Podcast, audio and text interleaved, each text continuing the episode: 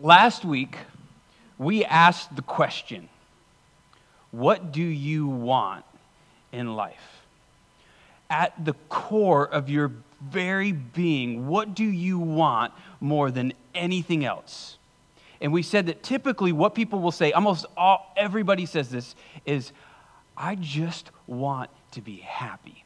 And I want to be, I want to know peace. And I don't want that just for myself, but I want that also for the people that I love. At our deepest and most desperate desire is that we want happiness and peace and satisfaction.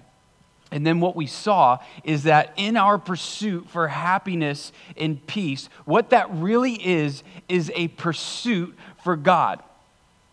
And if we arrive at anything other than God, we will be left wanting. And what, what we said is that here is our problem we actually aren't hedonistic enough. We are settling for lesser pleasures than God. That at the core is our real problem. Or put another way, if you pray to God desperately for happiness and peace and you aren't getting it, it's because you're likely seeking it through God and not from God. Meaning, you're going to God and you're praying, God, I, if I could just have this thing, or if I could just have this thing or this person, then I'm going to be happy and then I'm going to be at peace. And it doesn't come because we want, some, we're using God to get something other than God that we think will make us happy when all we've got to do is arrive at God and set our pleasures upon Him, and then we will be satisfied. Asking God to give you happiness and peace apart from Him, He cannot do that because there is no such thing. So, God is your happiness. That was last week. So, the question this week now is how do we find Him? If He is our happiness, if He is our peace, if He is everything that we are longing for, then how do we actually find Him so we can have happiness and peace and satisfaction? I mean, this is the real problem, right? If I said right now, go find God, what would you do? You look under a rock? Would you go upon the ocean and say, oh man, maybe I can find God out here? You say, oh God, just reveal yourself to me. Or maybe you just need some spiritual journey for like a year, but the problem with that is you've got family maybe, or you've got friends, or you've got a job. So how do you go do that? How do you give up on everything and just go for a year? Or is finding God like a spiritual scavenger hunt? And some people just get lucky, and some people don't. Like when I was little, I was. I, I was on this Easter egg hunt and I cheated ahead of time and I found out where the golden egg was and I ran and I got there as fast as I could. I mean, is that how you find God? You just kind of get lucky and you show up early and maybe you find out where the golden egg is and that's God and you're like, you beat everybody else there. And so you're the one who finds God more than everybody else. Is that how it goes? Or what about the Bible? Well, that's the best place to go. But why then do some people read the Bible and say, Mm-mm, I don't believe this? And others read the Bible and they devote their life, even, they even die to convince people that what is said in the Bible is true. And here's another part of the problem about finding God See, there's this thinking that says, ah, we can find God through our reason. You look at the great philosophers over time, and they are, they are thinking, they are reasoning their way to try to understand God and who He is. But here's the problem with that that means only the intellectual elite can find God. And that means we are left trusting them that they have somehow understood God above us but that means also that we will never really get to find God because we're just listening to the words of people who are far smarter than us. Or is it for the moral elite to find God? Now, here's the problem for me. I don't know about you guys, but as soon as somebody says to me, don't do something, in my heart, that's all I could think about is doing, is that very thing. I have this like I have this disease that all other, other humans have.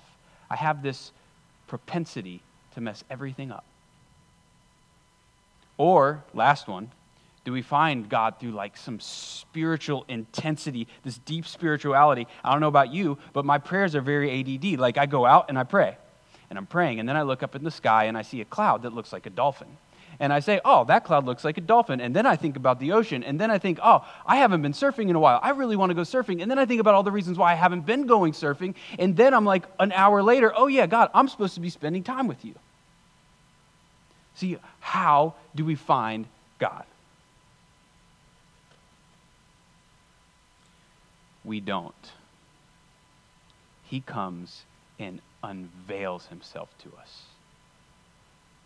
That is the word. Our, our verses said this word twice. The word is revelation. And we see in a few, few verses to follow, it also has this word. So, three times we see the word revelation. The word revelation, it's like discovery, it's like an unveiling. Unveiling is one of my favorite words because here's what it means there's a curtain in front of the eyes of our heart. And what happens is God comes and he removes the veil.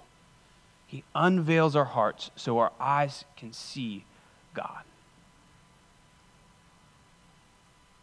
It's pulled away.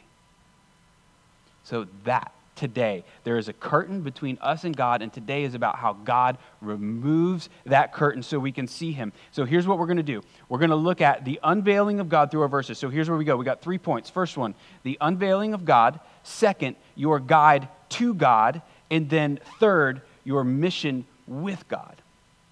So the veil's being removed. You have a guide. We all have a guide. Who is our guide to God? That's the question. And then third, mission with God. So when we go and do what God has called us to do, God is with us, so again, he is unveiled to us. So, first one, here we go. The disciples have seen the risen Jesus twice now. And this is the third time that he reveals himself. Now, look, notice this. They don't find him because they are pursuing him. He comes and finds them. All three times, that is what happens. He comes and he's pursuing them. Now, let me see this if you are skeptical of the resurrection, it will never be true to you unless God unveils it to you. Now, we talk a lot about, I can give you this. We talk a lot about these things. Here's the proofs that you can rely on the resurrection. Here are the proofs that the resurrection really happened. We talk about that all the time. Keep coming if you want to hear the, all the proofs, all the reasons why you should believe in the resurrection. But the bottom line is, it will never be true to you until the veil is removed. So, how then does God make it true? Look here at the disciples. It's not because they're geniuses. It's not because they're uber spiritual. I mean, they're fishing, and Peter is in his skivvies. Like, he's in his, he's in his skivvies right now. So there's not some spiritual experience happening. Do you guys know what skivvies are? No? This is, a, this is underwear, okay? Why are you not laughing at this? I'm just picturing Vince now in his underwear fishing. Sorry for that, Vince. Um, so, and it's not because they're this moral elite, because Peter has just denied Jesus three times. So, how does God unveil himself? How does God show that Christianity is true to us? Here's how through our failures. That is something that people miss all of the time about Christianity. It's, it's at its core, Jesus is revealing himself to us through our failures, not through our successes. The disciples fail at fishing all night long. They are failing and failing and failing. The morning comes, Jesus shows up, and he says, Turn around, do a 180 turn around, change everything that you're doing, and do it on the other side. And then they catch the fish, and then their eyes are open, and they realize who it is. This is Jesus. Their failures is what revealed him to them. Now, don't make this mistake right now. The mistake that you could be making is you could be saying, okay, God reveals himself. Okay, so here's what I need to do. Okay, I'm failing at this. I've fallen to the ground. I've messed up, and I just got to pick myself back up again, and then I'm going to succeed. That's not what I'm talking about. That's wisdom, and God will give you wisdom. And He will do it through your failures. But what I'm talking about here, this is grace. This is you being so aware of your sin. It's cutting you, and you say, Oh, wow. I need God to have mercy on me. And as soon as you come to Him, asking for this mercy, the veil is removed, and you find the God of grace. See, look, nobody meets the God of power and majesty and glory first, though he is all those things. When we meet God, we meet him as the God of grace. The whole premise of Christianity is that we are far more sinful than we realize, but God is so much more gracious than we ever dared hope for. We meet him because he has forgiven us. And then here's what happens we encounter him through his grace. Because listen to what would happen if we encountered the glory of God, all of his majesty coming into his presence as we are right now, it would melt us to our core because the glory of God cannot be around sin. So it melts anything that is of sin around him. So then the question is well, how in the world can God be unveiled to us? How can God be gracious to us and just at the same time? How can God say, there are things that are wrong and I've got to make them right, and then be gracious at the same time? That's a great question. I'm glad you asked me that.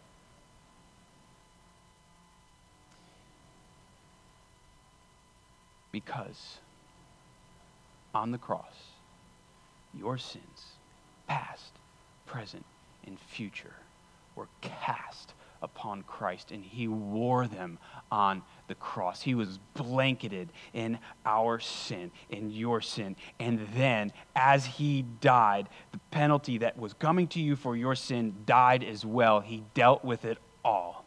And then, not only that, but he clothed you in all of his perfection it's all given to you. Now you he's clothed in your sin, you are clothed with his record. There's an exchange of record that happens and then you walk into the presence of God and he you recognize him, you see him, he's your father and you feel the embrace of a God who said, "I love you and I'm doing whatever it takes to come and get you."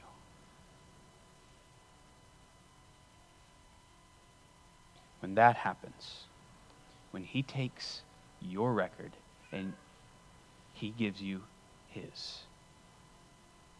Then you embrace God and you taste grace and He is unveiled to you. Listen to this. Your failure is the manure that reveals God. You know, I mean, you know what manure is? Manure is a fertilizer, it helps things grow. And so, what's happening is your sin, when you recognize it as sin and you turn to God for grace, that's actually fertilizer that causes you to run to God and discover His grace. And then He grows you more and more into who you're made to be. Oh, man. your sin is the manure that leads you to God. So, should you keep on sinning? No, the Bible says, no, this is going to happen. You're going to find God because you're going to recognize your sin and you're going to go to Him for grace. But should you keep sinning? No. But even still, God is pursuing you in the midst. He's pursu- you're sinning and He's pursuing you, showing you grace, and you say, "Oh my God, goodness, this is my God of grace. He's having mercy on me over and over and over again." When I was in college, I went through this period where I was struggling with sin, and I said, I'm not going to do this, I'm not going to do this. And every time I just kept failing and failing and failing. One, not a lot has changed. But two, that was a time when I was discovering how gracious God is. And I was meeting with God like I never had before because I was being honest about my own failure and I was tasting the sweetness of grace. Like water to the thirsty. God was unveiled through my failure and the offer of grace. See, here's our tendency we have two traps that we fall into. First trap, we try to find God like this. We say, Oh, God, look how good I am being. Look at the things that I am doing, God. Let me see you because look at how hard I'm trying to be good over and over and over again. Look at what I'm doing, God. Just let me see you because, and we're holding up our record and we're holding up a record. And what we need to do is take our record, throw it on the ground, and stomp on it so that we will finally say, this is Christ's record, Father. We say to God, God, this is Christ's record, not mine. I'm not holding up the things that I have done. I'm holding up Christ's record. And we have to pick one. And as soon as we pick ours, it's like we're throwing Christ's record and all that He's done for us on the ground and stomping on it. And we're saying, Love me, God. When all we've got to do is pick up Christ's record and He sees. We are covered in His grace, we are covered in His record. So that's one thing that we do. That's the first trap. Second trap is we end up minimizing our sin. So here's what here's how this goes. We look at the people around us and we say, I'm not like that one. Like the one right over here, God, like God, look at me compared to this person. You're welcome, God. Like, look what I am like compared to this other person that's maybe sitting next to me. I don't know. So, but God, come on. Like, you should love me. Look. Or what we do is we say, man, we blame others and we say, oh man, my life has been so hard. Like, ah. Oh. And here's, here's what all this sounds like God, I'm not perfect but you know I'm trying hard. And look, God doesn't want that. God does not want tryhards. He wants people to come to Him and ask for mercy and grace. And when you do that, He unveils Himself as the God of grace that's going to shower you with love because just simply you've had faith that Christ has covered all of your sins. And that changes you. And that makes you more and more into who you're made to be. Because now you're operating out of grace. You're not trying to prove anything. You're just, God loves me. So now I'm going to go and love the world around me. See, the problem is we don't really think God is that gracious. That's why we're holding up our record. That's why we're making excuses. It's just, it's really simple and so hard. We just say, God, it's, but it feels good. Like, just finally say, yeah, I'm a sinner. It's not a big deal. Just say it. And then God unveils himself as this God of grace. He's pursuing.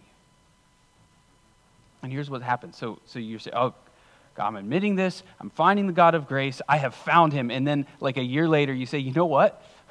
I feel like I was probably really running from God, and He was pursuing me and chasing me down, and He wrapped His arms around me. He tackled me to the ground, and He showed me His grace. And I was like, oh my gosh, God of grace, I love you. Thank you for doing this to me. And our eyes are open to who He really is. And then here's something else you notice. So finally, you discover the God of grace. Like you've been trying so hard all your life, and finally, you discover the God of grace, and you discover something else after that, too. You discover that you had a guide. There was somebody guiding you to the God of grace. We all need a guide. We all need one. So, Peter had a guide. It's John John is the beloved disciple, and John functions as Peter's guide. Peter saw the man on the shore who was Jesus, but didn't recognize him as Jesus until John said to Peter, Peter, that is the Lord. And then after that, Peter jumps in the water with his skivvies on. You still don't get that word, do you? Okay, Paul, Peter, Peter jumps in the water with his skivvies on, swims to the shore to go and meet his Savior.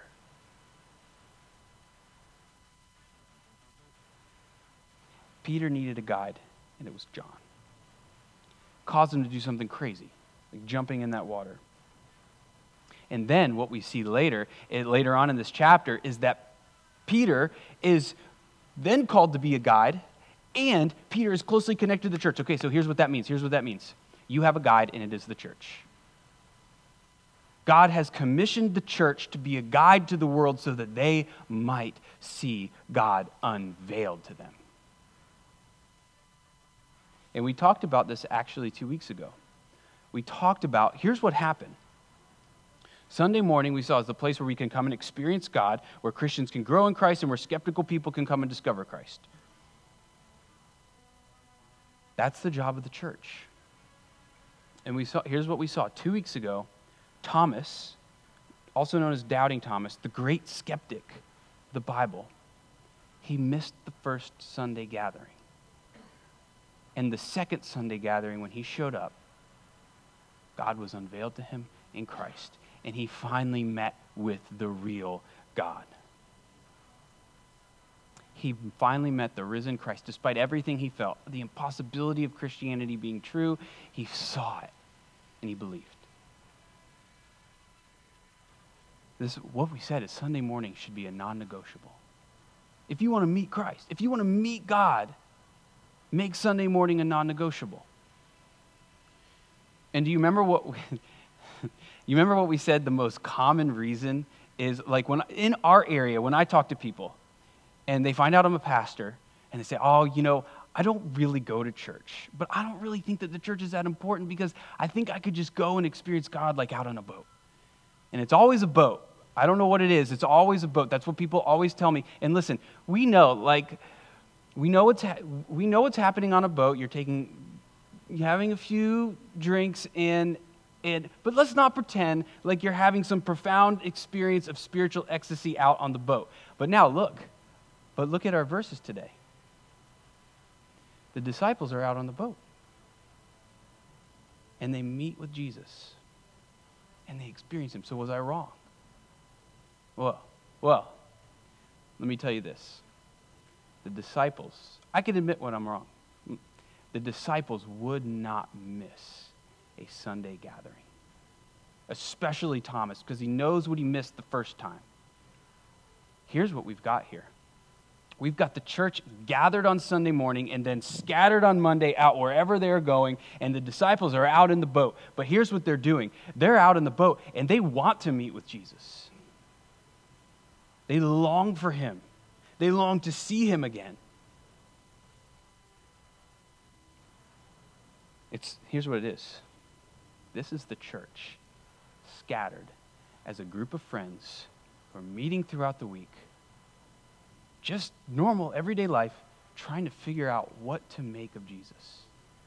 And how to, if all of this is true, how do we reorient our lives around the reality that Jesus is God, come into the world, die for us, rise for us? I mean, what does that mean? And that's what the disciples are doing. This is about friendship. This is about the church as friends. The church on Sunday morning is a guide. But your friends in the church are a guide to you as well. We all need a guide to point us to the Christ who's on the shore that will make us do something crazy, like jump out of the boat with our skivvies on and swim all the way up to the shore to meet our Savior. Look, you might be looking for happiness and peace and not finding it. And you just need a guide to help you see the God of grace so the veil might be removed and you can finally meet him. Many, many of us, we're always, this is our problem. We're always looking for happiness and peace in all the wrong places. And we need a guide to remind us to point us to the God who's already pursuing us. So, two weeks ago, Britt Whitaker shared her story of her grand discovery of Christ and her growth in Christ. And what, what she had, what she talked about, was a guide, a place where believers and skeptics, talking about the church, a place where believers and skeptics have authentic community and honest conversations about faith and doubt. And you can listen. By the way, if you weren't there for that, it's on the website. Go back and listen to it because you can listen and learn from her journey of discovering Christ and growing in Christ, and you can let that also help guide you wherever you're at. Listen to this. The church, in one sense, it's only a guide. But in another sense, it is the guide to the greatest discovery that humanity has ever found God. God has ordained the church with this task. Now, the church has failed miserably in the past at this, and the church is failing presently at this. At this, I, I, I understand that. Let God deal with that. What I'm talking about here is the church as God's people gathered together around His Word and friendships throughout the week gathered around His Word to try to figure out what to make of Jesus and how to meet with Him more and more and more. So, yes, well, that's what all churches are called to, Joe. There, yeah, but many, many I'm not going to talk about any churches, other churches. I'm just saying we're seeking to do this with all our heart. The whole purpose of why we are here is to, so that the veil can be removed. So, what I want to do is just encourage you to do what Britt did. She jumped into the church as the people of the church rallied around her, and she discovered who Christ was. In Skeptics Only Bible Study and discipleship groups. And then she became a guide to others. It's, look, we're all in this together, longing to meet with God. So, if you're a Christian, I would encourage you to get into a discipleship group. These are the people who cause you to do crazy things like jump into the water and your skivvies on and go and meet with Christ. And if you're skeptical of Christianity, I would encourage you to get into the Skeptics Only Bible Study. This is the group of people that are wrestling, showing, here's my doubts. Here's why I just can't go all in with Christianity right now, and talking about it. I'm there I'm talking about it with all everybody that's there that are, is skeptical of Christianity, and we have an awesome time together. So get into one of those two groups if you're not already in one. Um, and I want to tell you something else that happens. This is, I'm talking to Christians right now. This happens all the time to Christians. New Christians feel alive. They feel like they're growing and they're becoming more and more in who they're made to be. And then something happens to Christians as there's been a Christian longer and longer and longer. Something happens. You get stale and moldy and bored. And here's why. It's, this happens when we fail to engage in the mission that God has called us to. Every single one of us, we have a purpose that God has called us to. And when we fail to engage in that, we get bored. The reason is because in mission, what it's saying, in your purpose in the world, what it's saying is that God is with you as you are engaging in what He's calling you to do. So when you're not engaged in what He's calling you to do, the veil is not being removed more and more and more, so you're not seeing Him more and more and more. So if you're a Christian and you've been one for a while and you find yourself bored, I know why. If you find yourself not growing, I know why. Or if you find yourself not experiencing God like you want to, I know why. It's likely because you aren't engaged in the mission that God has called you to. And this is the mission to bring his kingdom on earth as it is in heaven and to bring others into that kingdom. It says in the Gospel of Matthew, Jesus says to the disciples, Come and follow me, and I will make you fishers of men. And he also says, as you do this, as you seek to bring my kingdom and bring others into the kingdom, here's what he says I will be with you always as you are doing this.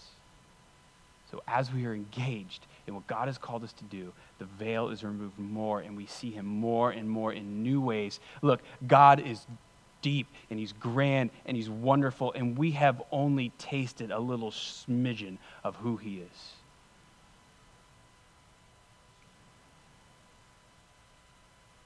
I want you to realize when the disciples are fishing, they aren't catching any fish.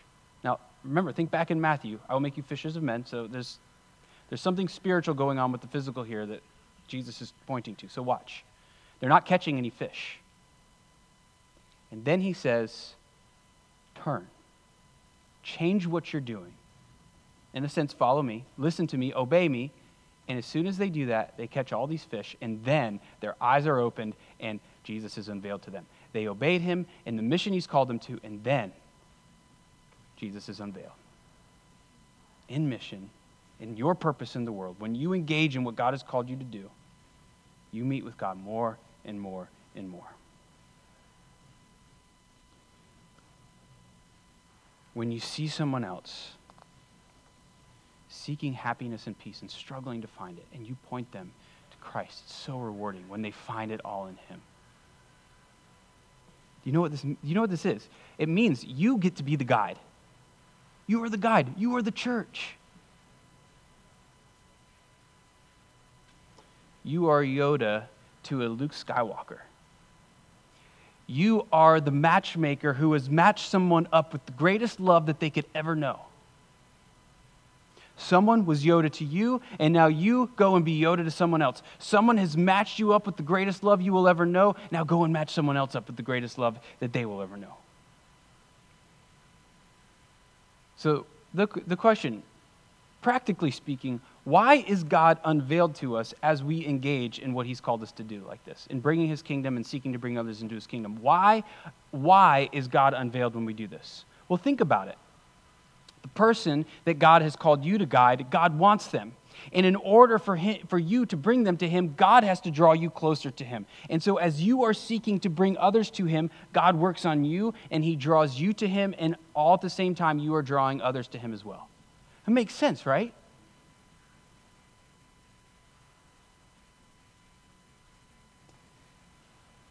When people go on mission trips, I don't know if all, if all of you know what mission trips are, but basically it's this week long thing where you go to another country and you go and you try to bring God's kingdom and maybe you tell people about God's kingdom. So here's what, always, what we always hear people go on mission trips to another country and they say, You know, I think I got more out of this than the people that I was serving. Do you know why that is?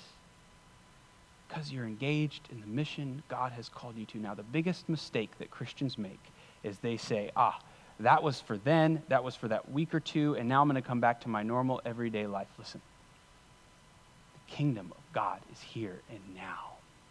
And we are called to be partnering with God to bring his kingdom and bring others into it. Now, where we live, where we work, where we play.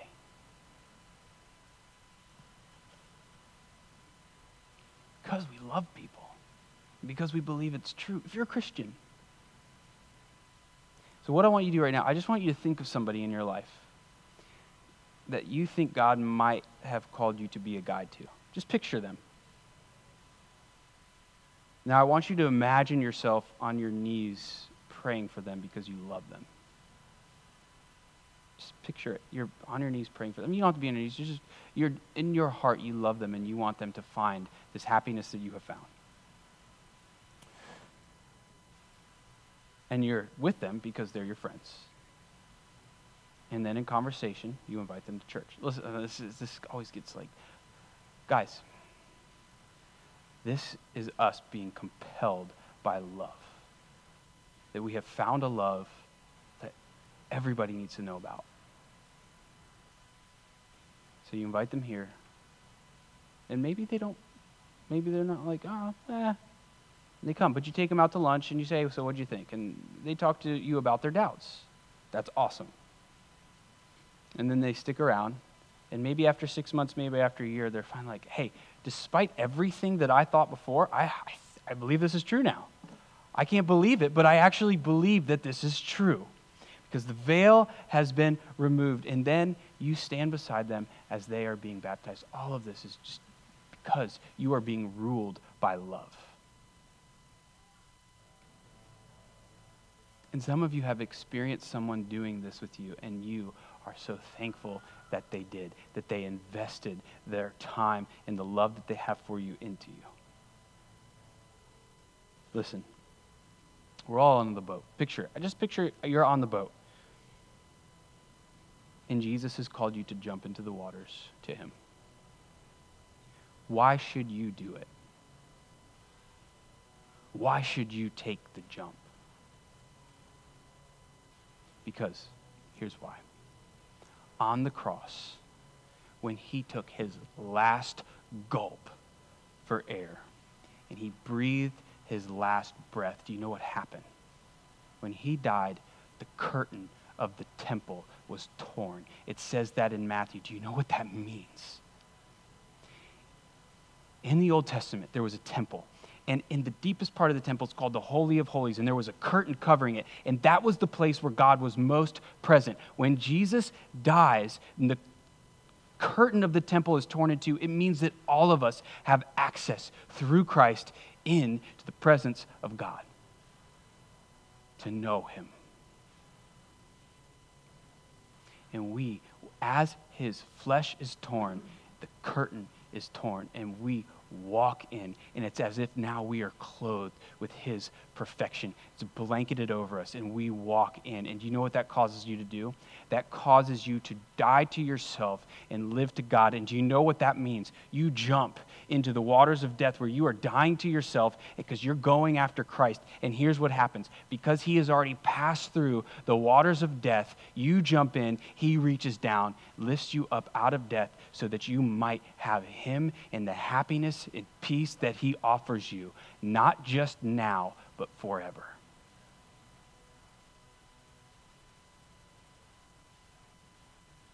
Right now, we're in the waters and we're being pulled out.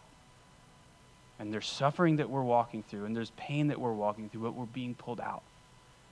And right now, it's as if happiness is fighting its way through everything that we're going through. But there's going to come a day when the fight is over, and all we do is walk on the shores of happiness and peace and rest and satisfaction because our God has pulled us up out the waters of death and brought us home.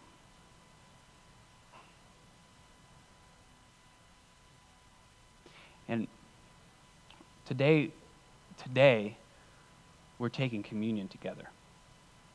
And this is one of the best ways for us to say, I'm jumping in the water. I'm going all in. And here's why because the bread and the cup Here's what's happening in communion.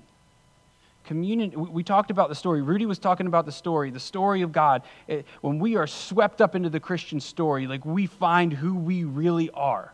So here's what that means there's a story happening around all of us, and we've got our own story. And when we get swept up into this Christian story, we find our true self, who we really are. Now, here's what I want you to hear with communion. When you take communion, you are participating in that story. You're not sitting back watching the story, it's you are in the story of God. And when you eat, you are being reminded Christ, his flesh was torn so that the curtain of the temple could be torn and I could walk in. And his blood was shed so I could have access to God. That's what communion is about. It's a declaration that I believe that this is true and I'm jumping into the waters to go swim for the shores where my rescuer is. So here's what we're going to do for communion. If you, if you haven't been here for communion before, here's what we do. We have two tables in the back, one there and one there. And here's what you do we're going to have two songs playing after this. You have two songs. Whenever you're ready, you just go stand up in the back and you grab the bread and you dip it in the cup. You have to dip it. Uh, there is wine and there is juice. So we're watching you. You don't take the whole glass of wine and drink it to yourself because you've got to share it. So we're just dipping, okay? Okay. So here's how it went down. The night that Jesus was arrested, he's with his disciples. Before he's risen, He's with them before he's arrested. And he took the bread and he broke it and he said, This is my body broken for you. Whenever you eat of this bread, you remember that my body was torn so that you can walk in to have this grand relationship with the cosmically glorious God. And then he took the cup and he poured it out and he said, This is the cup of all the promises that I have made, that my Father has made to you, that we would come and rescue you and bring you home. This promise is true in Christ. Let me pray. God, we pray now that as we take part in receiving this, that it would compel us to believe in you and believe more. That we would turn away from whatever has our attention, whatever the pleasure that we are seeking that is far lesser than you. And God, we would turn our attention to you so that we might find everything that we want and hope and desire in you.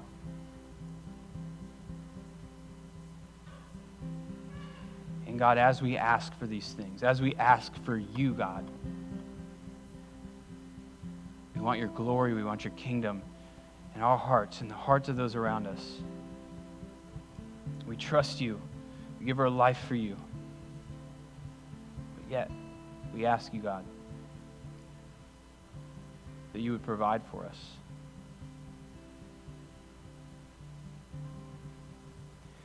God, you know what's going on in the hearts of your people who are here with you right now. God, in faith, we, we believe you are with us. And you know what's going on. So, God, we pray for Joe that you would heal him. Cancer. God, we pray for David Munyon and the loss of hearing that he's experiencing. God, that we pray that you would heal him.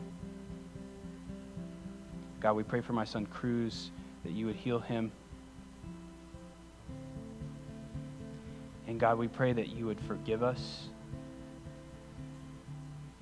we know, we just heard this, God. You have promised us that if we come to you and ask for your grace, that you will shower us with it. And so we're asking, God, let us receive that grace and let us be moved by it. God, let us stop thinking of you as an idea or a concept and let us meet you as our God. And anything that is keeping us from you, God, I pray that you would move it away so that the veil might be removed and we might see you as you are. We pray all this in Jesus' name.